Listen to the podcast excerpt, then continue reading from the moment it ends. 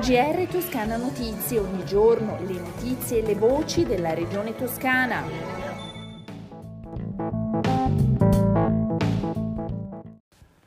Gentili ascoltatrici e ascoltatori, bentornati all'ascolto del GR di Toscana Notizie. Apriamo il nostro giornale parlando dell'emergenza profughi in Toscana.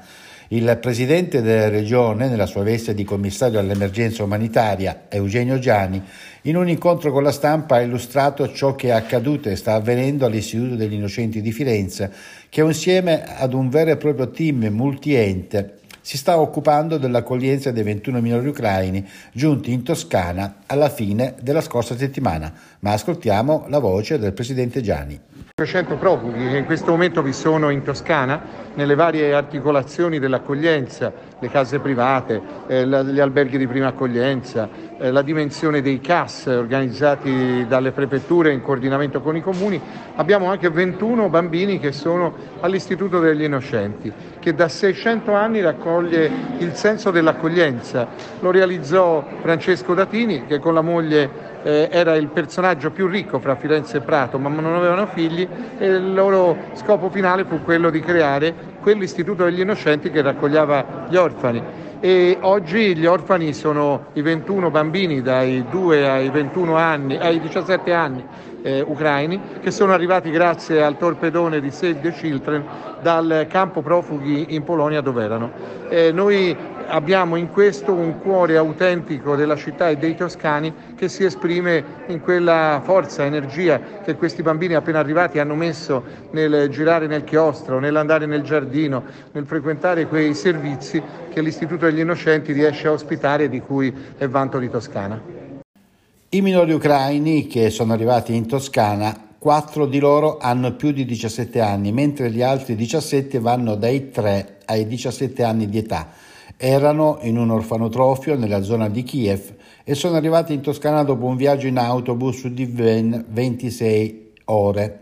Il presidente Gianni ha detto infine che sono previsti altri arrivi, anche se al momento su questo non ci sono certezze e che la Regione sta predisponendo le cose perché non soltanto Firenze possa svolgere la funzione di accoglienza dei minori. Si sta pensando infatti di interessare alcune località costiere.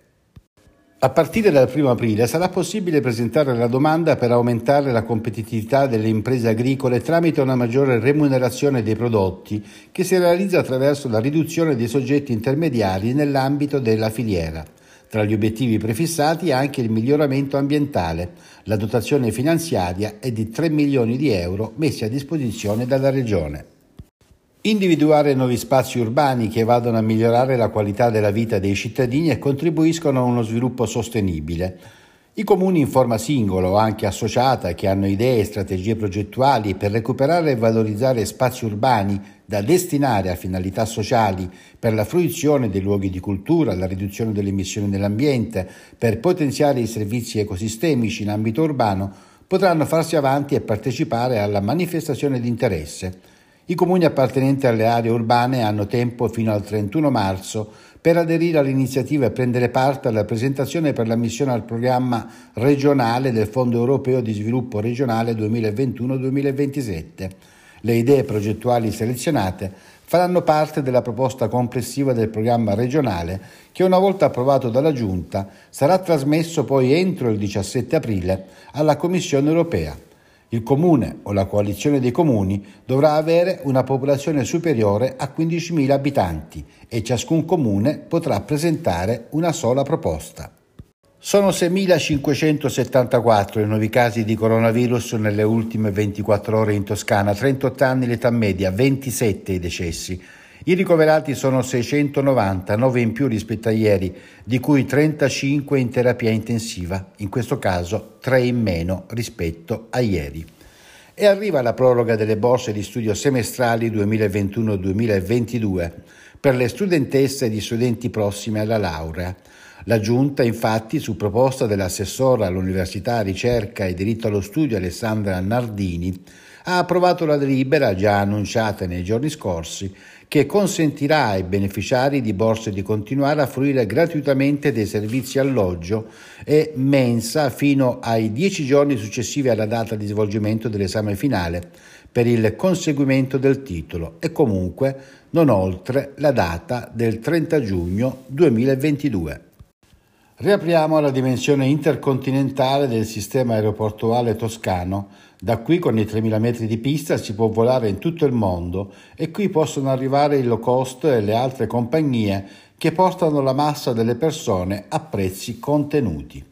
Così il presidente Eugenio Gianni intervenendo al taglio del nastro per il via al cantiere dei lavori propedeutici all'ampliamento del terminal dell'aeroporto di Pisa, a cui hanno partecipato anche l'assessore alle infrastrutture e alla mobilità Stefano Bacelli e l'assessore al lavoro Alessandra Nardini.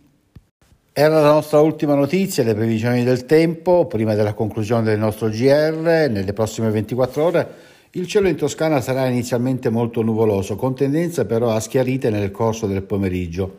Le temperature minime in aumento, le massime pressoché stazionarie. Si conclude così il nostro GR. Una risentirci da Toscana Notizie e da Osvaldo Sabato. GR Toscana Notizie, ogni giorno le notizie e le voci della regione toscana.